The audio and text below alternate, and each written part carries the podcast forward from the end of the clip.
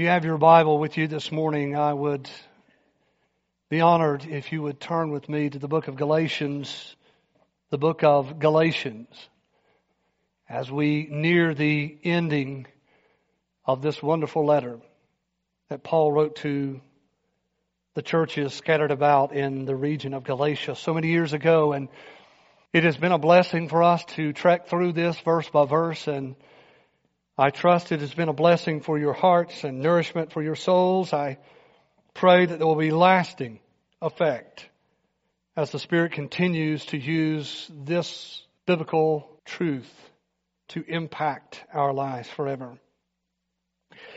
We're going to mainly focus this morning on two verses. I know that you see there that we have it all the way to the end, but we're going to start in verse 11 and we're going to read down to the end of the book. However, I want to go back in the middle there at verses 14 and 15 for our time this morning and just think about boasting in the cross of Christ.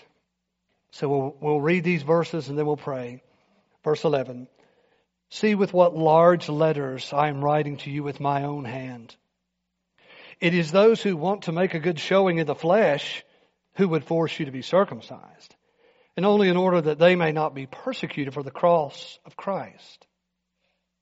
For even those who are circumcised do not themselves keep the law, but they desire to have you circumcised, that they might boast in your flesh. But far be it from me to boast, except in the cross of our Lord Jesus Christ.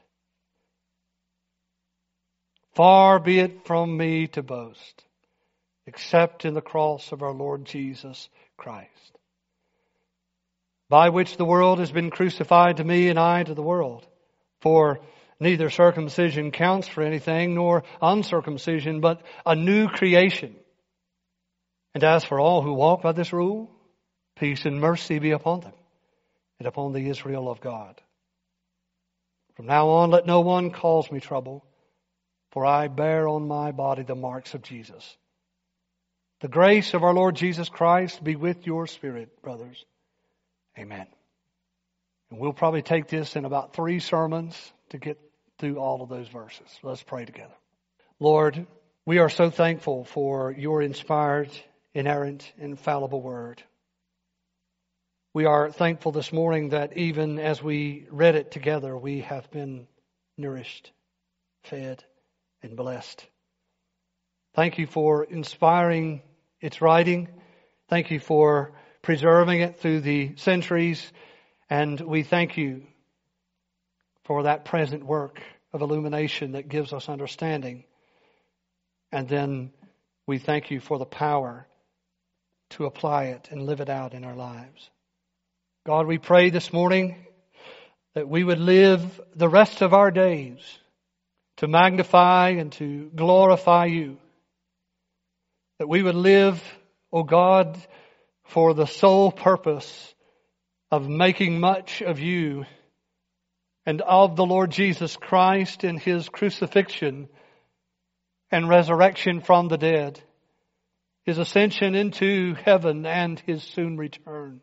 O oh God, we pray that we would boast not in ourselves, not in our individual effort, not in our creativity or ingenuity, but boast in you alone. Glory in you alone. Help us, we pray. In Jesus' name. Amen. Amen. When we come to these verses, we come to a point and a place in the book that does seem to have a ring of an apex and a crescendo that we would reach this lofty spot in his letter when all that he has been talking about, all that he has been saying from the beginning until now has led us to this point. The Jewish legalists, the Judaizers who were propagating a false gospel among these churches were propagating a message of justification in the sight of God on the basis of law keeping, on the basis of personal performance, on the basis of what I do and therefore you can just see them when they would get to heaven or if they would stand before God, they would be filled with this pride to say, look at what I've done. Aren't you proud of me? Didn't I earn your favor through my works? And Paul says, not for me. For the apostle Paul, he lived and he suffered suffered so greatly and labored so tirelessly day in and day out, shipwrecked, without food, without clothing, beaten, stoned and left for dead, imprisoned, chased, ridiculed, mocked, scorned. He did that every day with joy in his heart. Because what he lived for, listen, was not self-preservation or safety.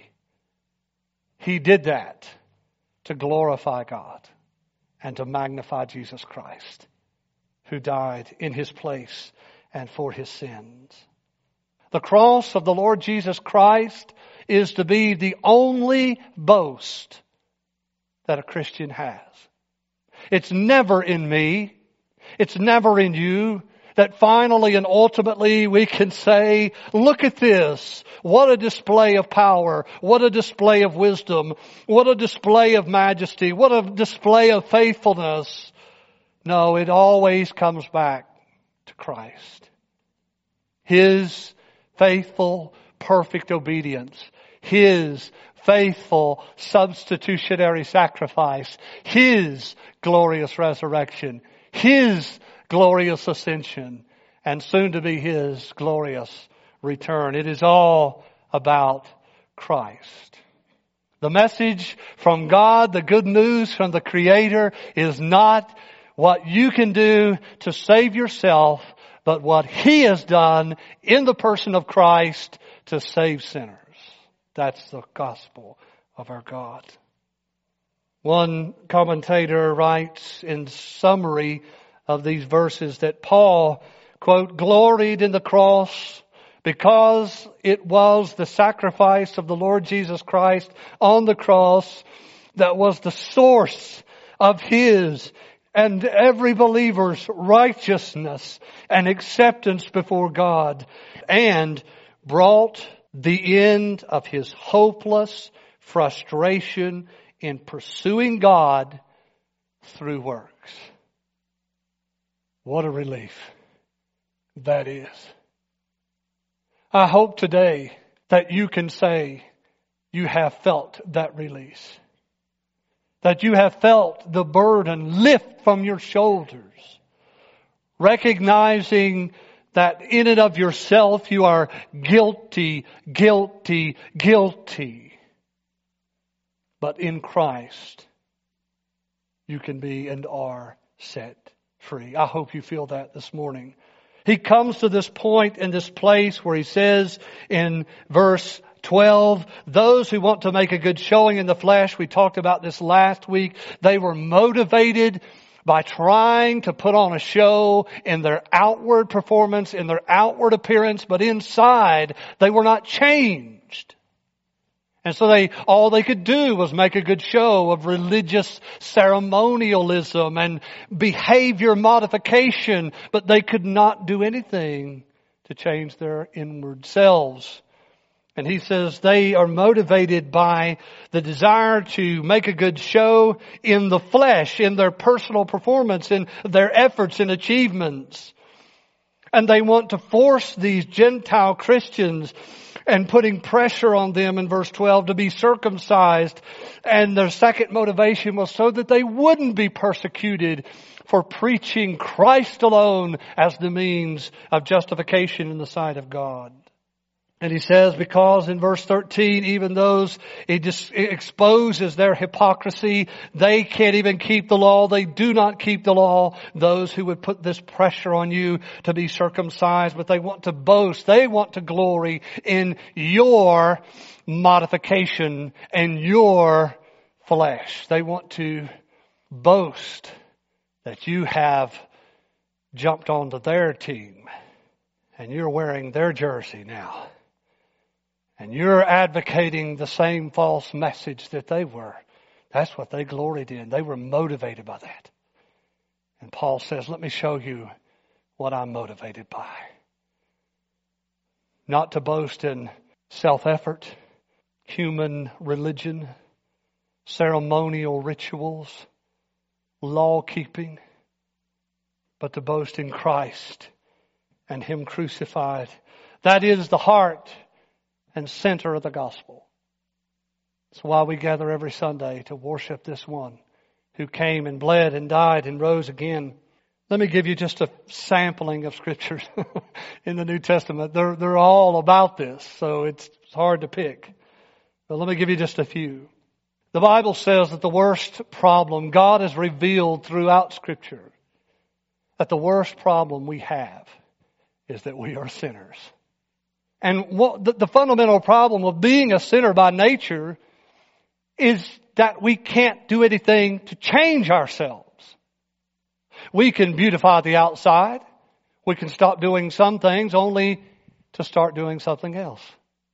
Only to fail somewhere else. None of us in this life can be nor achieve holy perfection and reach that standard of perfection that God holds us accountable to. We can, none of us make it there. And so Paul writes, for example, in Romans 6:23 that the wages of our sinfulness is death, is death. But the free gift of God is eternal life in Christ Jesus our Lord. Turn with me for just a moment. This is one of the most important passages, I think, in the New Testament to Romans chapter 3. I want you to consider this morning the work of the cross of Christ was to answer that fundamental problem, was to come and to provide the remedy for our condition as broken, depraved, sinful people that are abiding under the just and holy and righteous anger and wrath of the Almighty Creator God. That's our state in and of ourselves. And listen, works of personal performance of do good in this way and this kind of religion, whether it's legalistic Judaism or any kind of world religion that tries to seek through personal performance and effort to earn justification, to earn salvation and acceptance in the sight of God, we fall short of that because we are not righteous at the core of our beings. Romans chapter 3 verse 9. He took chapter 1 and chapter 2 to establish that Jews and Gentiles alike are sinners and under the just wrath of God. He comes to this climactic point in chapter 3 verse 9 when he says, what then? Are the Jews any better off? No, not at all. Their ethnic distinction as Jewish people, Paul says, merits them nothing when it comes to true righteousness in the sight of God. Listen to what he says. Are we Jews any better off? No, not at all.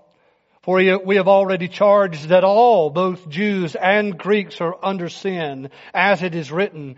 None is righteous, no, not one. No one understands. No one seeks for God. All have turned aside. Together they have become worthless. No one does good. Not even one. Their throat is an open grave. They use their tongues to deceive. The venom of asps is under their lips. Their mouth is full of curses and bitterness. Their feet are swift to shed blood. In their paths are ruin and misery, and the way of peace they have not known. There is no fear of God before their eyes.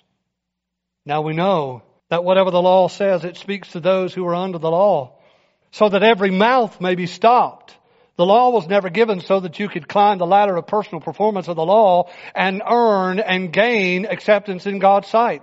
The law was given so that you and I would understand that we are sinners in need of a Savior. And so he says, now we know that the law, whatever the law says, it says to those who are under it, so that every mouth may be stopped and the whole world may be held accountable to God. For by the works of the law, no human being will be justified in his sight since through the law comes knowledge of sin. Now listen, beloved, listen, and I pray, I pray God, open your eyes if He hasn't already. But now, listen, but now, the righteousness of God has been manifested apart from the law, although the law and the prophets bear witness to it. The righteousness of God through faith in Jesus Christ for all who believe.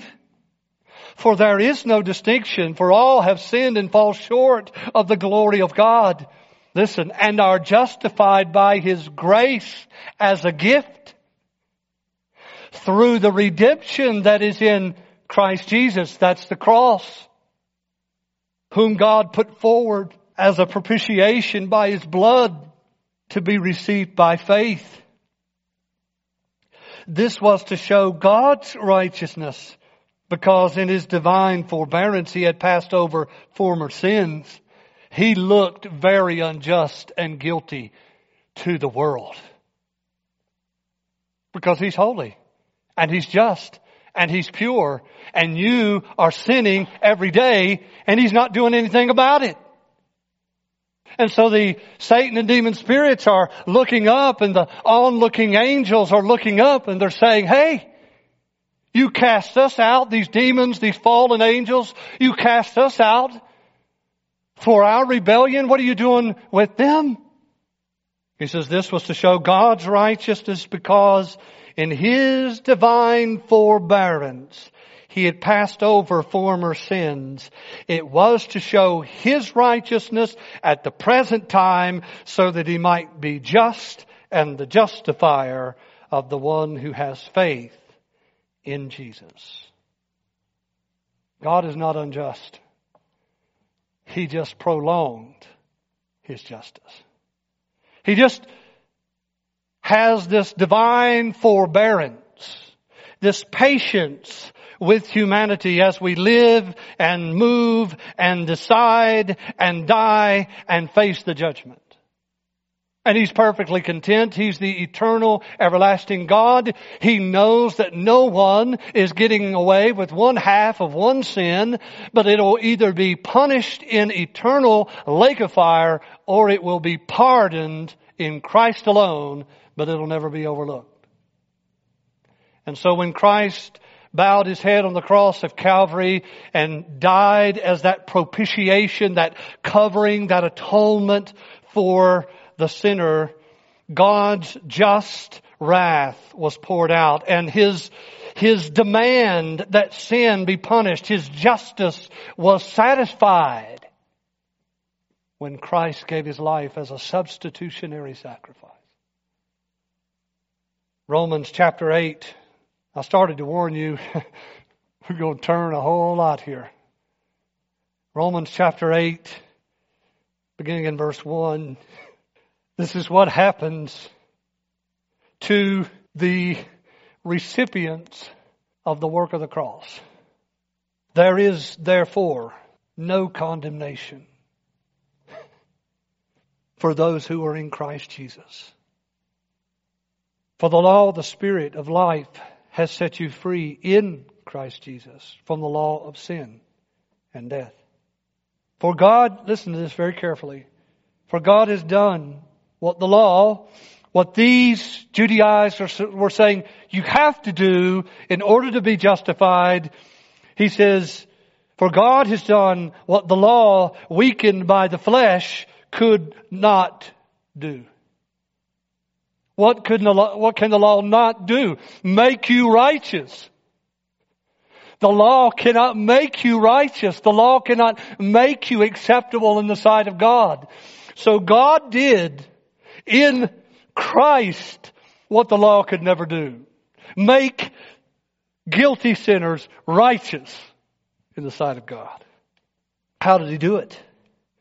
By sending his own son in the likeness of sinful flesh and for sin he condemned sin in the flesh in order that the righteous requirement of the law might be fulfilled in us who walk not according to the flesh but according to the spirit. Every recipient of the grace of God in the crucifixion of His divine Son can claim those verses no condemnation. No condemnation. Romans chapter 5, verses 6 to 9. Romans 5, beginning in verse 6. For while we were still weak, beloved, do you see the difference? You see it? They want to make a good showing in the flesh. Look at how good I am. Look at what I've done. Look at how holy I am, how righteous I am. Shouldn't I be accepted? Shouldn't I be a special child of the living God? But all of the scriptures from Genesis to Revelation declares that we're sinners, guilty in and of ourselves. and he says, for while we were still weak, at the right time, Christ died for the who? The ungodly. Remember what Jesus said? he came to save the unrighteous, not the righteous. For one will scarcely die for a righteous person, though perhaps for a good person one would dare even to die. But that's not what happened. that's not what happened. Jesus didn't die for good people. He didn't, listen, he didn't even die for people that are pretty much good.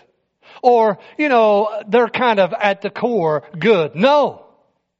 Jesus, it says, but God shows His love for us in that while we were still sinners, Christ died for us. Since therefore we have now been justified by His blood, much more shall we be saved by Him from the wrath of God. 2 Corinthians chapter 5 verse 21. 2 Corinthians chapter 5 verse 21. For our sake, He that is God made him to be sin who knew no sin so that we might become the righteousness of God. Righteousness is attained in Christ, not through self-effort. 1 Peter chapter 2, 1 Peter chapter 2 verse 24, 1 Peter chapter 2 verse 24, He that is Christ Himself bore our sins in his body on the tree that we might die to sin and live to righteousness. Do you see it, beloved? The way to righteous living is not through fleshly effort, but through Christ. His crucifixion on the cross of Calvary is how you and I are going to be liberated to live a righteous life. Without His death on the cross, you have no power to do that on your own. He bore our sins in His own body on the tree so that we might die to sin and live to righteousness. And He finally clarifies for us what Isaiah really meant when He said, by His wounds we are healed. He's not talking about your physical health. He's talking about your soul sick. And so he died so that we can live and so that we can die to sin and live to righteousness. All right. Let's go back to Galatians 6. You'll be glad to know I'm going to share with you two things. That was all introduction. I'm going to share with you two things. Two observations from this passage. Let's go back and read the verses again. Verse 14, but far be it from me to boast except in the cross of our Lord Jesus Christ, by which the world has been crucified to me and I to the world. Number one statement. Through the cross of Christ, Paul and all who are in Christ, through the cross, Paul was liberated from the present evil age. Through the cross of Christ, listen, on the cross, almost 2,000 years ago, that historic event was the place and it was through that action that Paul says he was liberated from this present evil age. That's what he means, my friends, when he says that the world is crucified, verse 14, by which it far be it from me to boast except I'm going to boast in one thing. What is it, Paul? The cross of the Lord Jesus Christ. Why? Because it is by which, it is through the cross of the Lord Jesus Christ that the world has been crucified to me and I to the world. He has been liberated from the bondage to this present evil age. It is what he said at the beginning of the book, if you remember in Galatians chapter 1, verses 3 and following. Galatians 1 3. Grace to you and peace from God our Father and the Lord Jesus Christ, who gave himself, listen, for our sins. Why? To deliver us from the present evil age, according to the will of our God and Father. It was at the moment of the crucifixion of Christ that this happened. Do you understand? It happened decisively and it happened effectually and definitely and ultimately when he bowed his head and died. Paul said, I was set free from the bondage and slavery to this present evil age. Now what does he mean? Well, the word world there, think of it like this, the world system.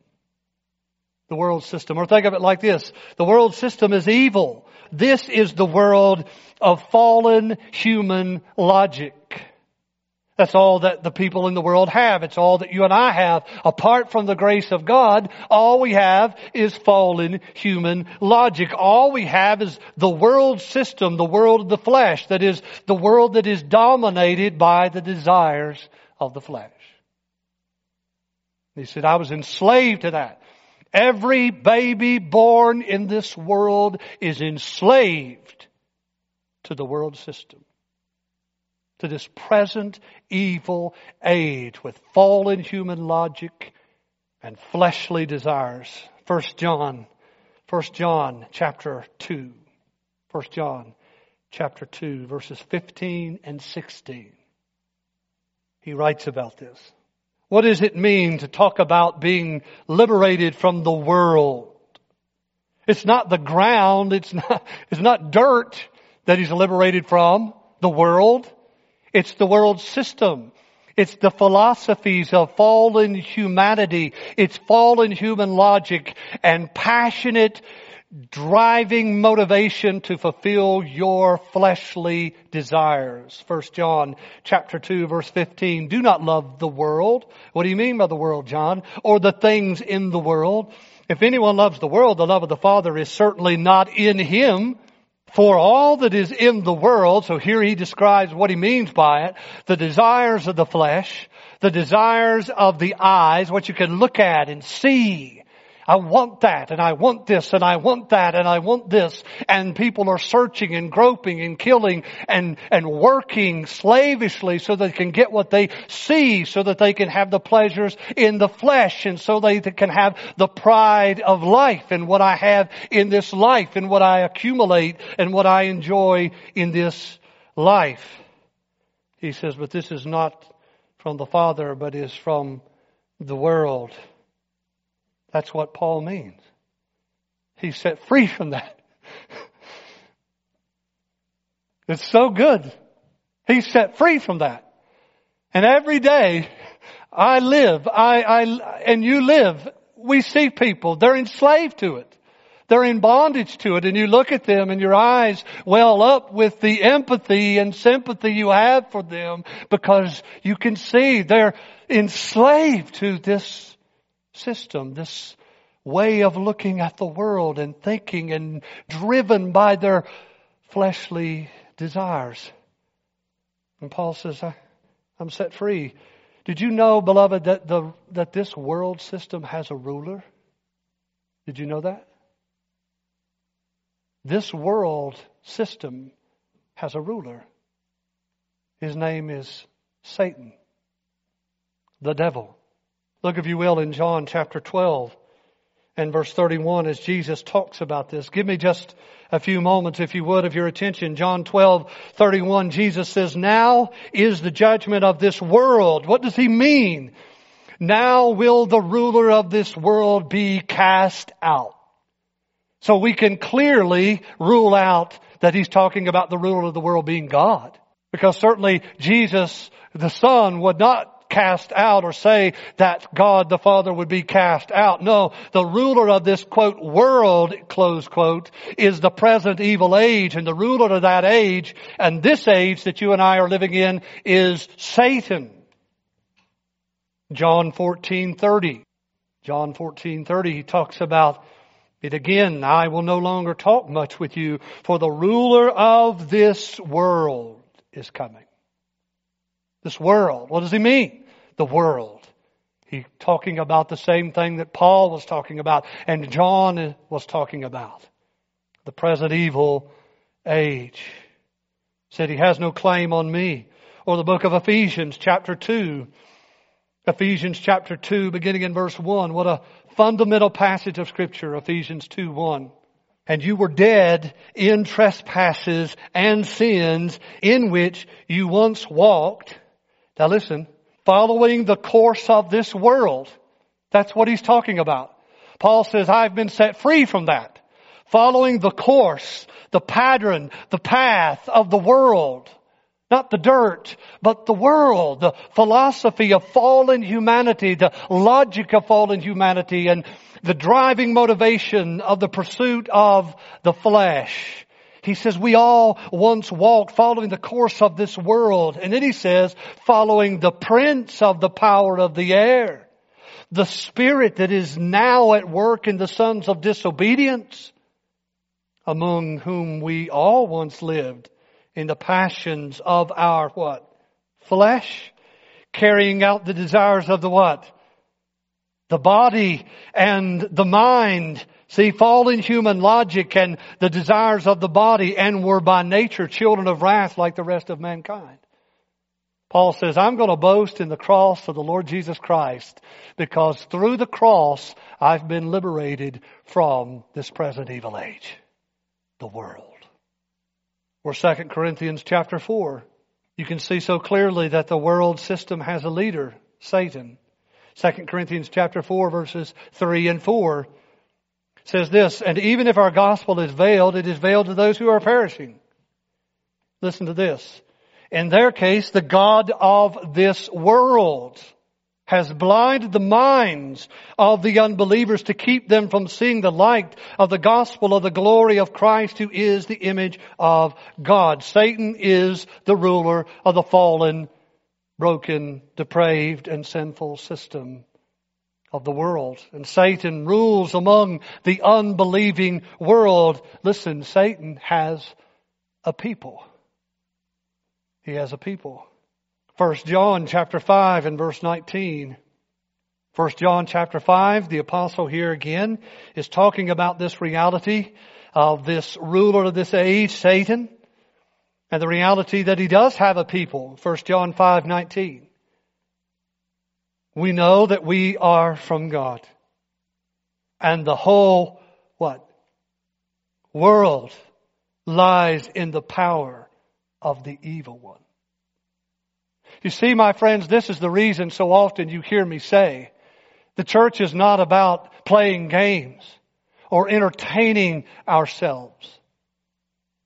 We are grappling Sunday after Sunday, and, and if you want to be dismissive of it in this room today, you certainly can be as the rest of the world can be. But we are grappling with eternity. We are grappling with the weightiest of realities every week, every day when we pick up our Bibles. And we are rushing every moment of our lives toward that eternity. How about 1 Corinthians chapter 2? 1 Corinthians chapter 2. He talks about God's people and the wisdom that they have received, and he talks about those who are the leaders or the rulers of this age and their wisdom and their logic and their discerning. You're not the Christ, they said. Listen to what he says, 1 Corinthians 2 6. Yet among the mature we do impart wisdom. Although it is not the wisdom of this age, or of the rulers of this age who are doomed to pass away. But we impart a secret and hidden wisdom from God, which God decreed before the ages for our glory. None of the rulers of this age understood this, for if they had, they would not have crucified the Lord of glory. Satan is the ruler of this age and he has a people. How about John chapter 8, when Jesus is talking to the religious leaders of his day? In John chapter 8, verse 41 down to verse 44. John chapter 8, verse 41. Listen to what Jesus says. You are doing the works of your Father. You are doing the works your Father did. they said to him, We were not born of sexual immorality. We have one Father, even God. Jesus said to them, If God were your Father, you would love me. For I came from God and I am here. I came not of my own accord, but He sent me. Why do you not understand what I say? It is because you cannot bear to hear my word. You are of your father, the devil, and your will is to do your father's desires. He was a murderer from the beginning and does not stand to the truth because there is no truth in him. When he lies, he speaks out of his own character for he is a liar and the father of lies. And they were a part of his people. Matthew chapter 13 and we'll move on after this. Matthew 13, 36. Then he left the crowds and went into the house and his disciples came to him saying, explain to us the parable of the weeds in the, in the field. And he answered, the one who sows the good seed is the son of man. The field is the world. The good seed is the sons of the kingdom. The weeds are the sons of the evil one. And the enemy who sowed them is the devil. The harvest is the end of the age and the reapers are the angels. My friends, the ruler of this world is Satan and he does have a people. And Paul says that he has been liberated from this present evil age.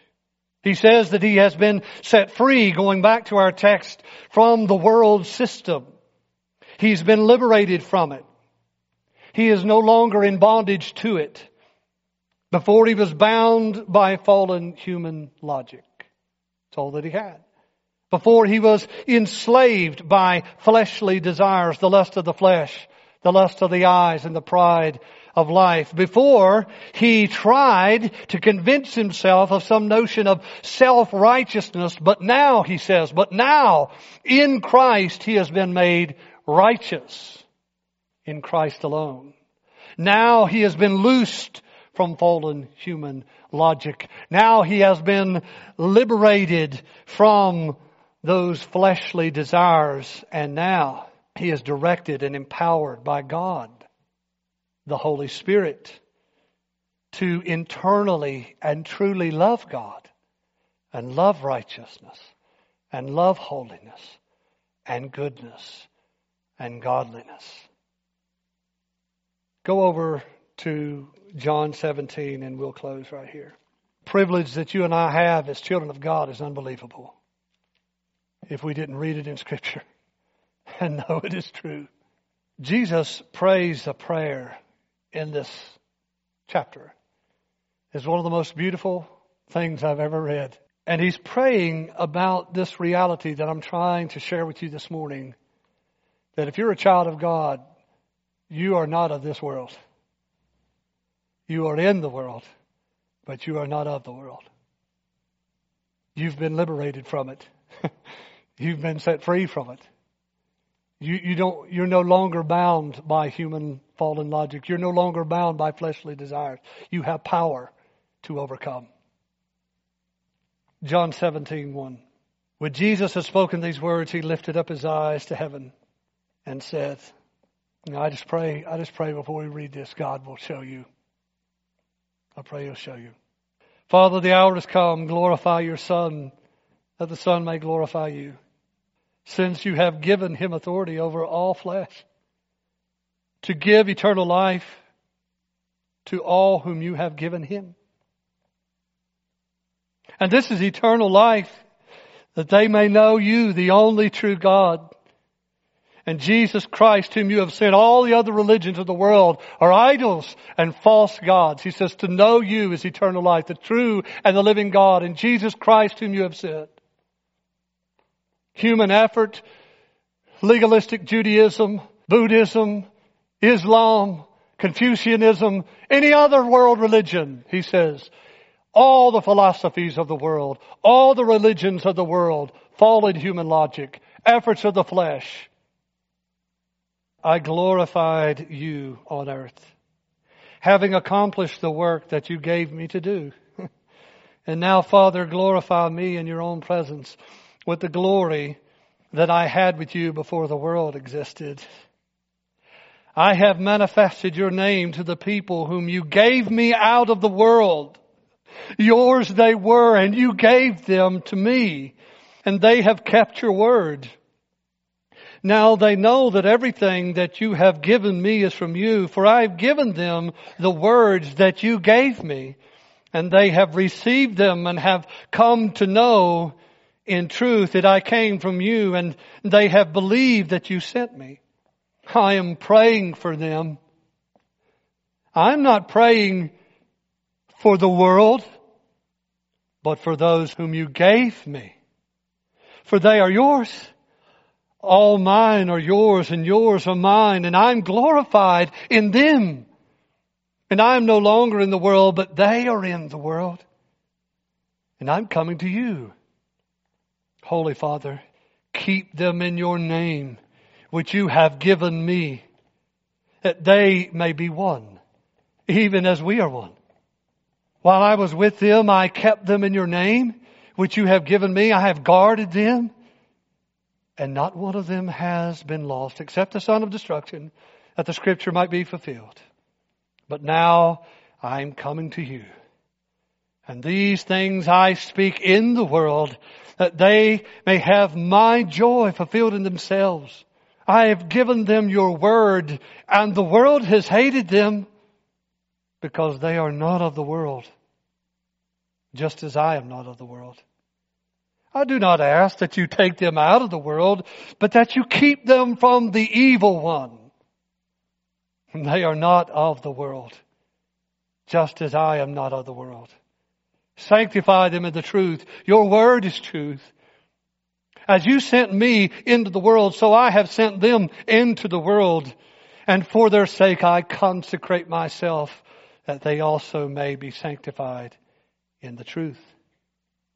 I do not ask for these only, but also for those who will believe in me through their word, that they may all be one, just as you, Father, are in me and I in you, that they also may be in us, so that the world may believe that you have sent me. The glory that you have given me, I have given to them, that they may be one even as we are one. I in them and you and me, that they may become perfectly one, so that the world may know that you sent me and loved them even as you loved me.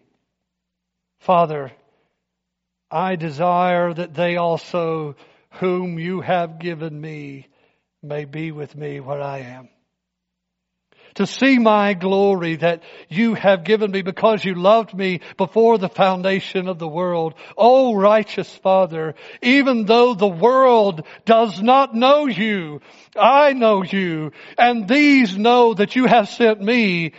I made known to them your name and I will continue to make it known that the love with which you have loved me may be in them and I in them. Let's pray together. Oh, Father, never read anything like that before. Every child of God in this room should be at this moment filled with joy and peace and glory and contentment and pleasure in their innermost being so filled with the reality of what it is to be a liberated child of the living God and of a resurrected King. the ones who are the recipients of amazing grace, indescribable mercy and love. God, we, your church today, praise you and worship you and thank you for Christ, for the cross of Calvary where it all happened. And God, we pray that if there's one here in this room, walked in this room today, this morning earlier, trusting in their works, trusting in anything but Christ, I pray, oh God, for them, that you will draw them and call them and open their eyes, Lord, to see the truth. That you who said in the beginning, let there be light, would shine in their hearts in this moment. That light of your glory in the face of Jesus Christ. That from their heart they would believe and trust in Him and Him alone to save them and to make them righteous in your sight. We pray this in Jesus' name. And amen.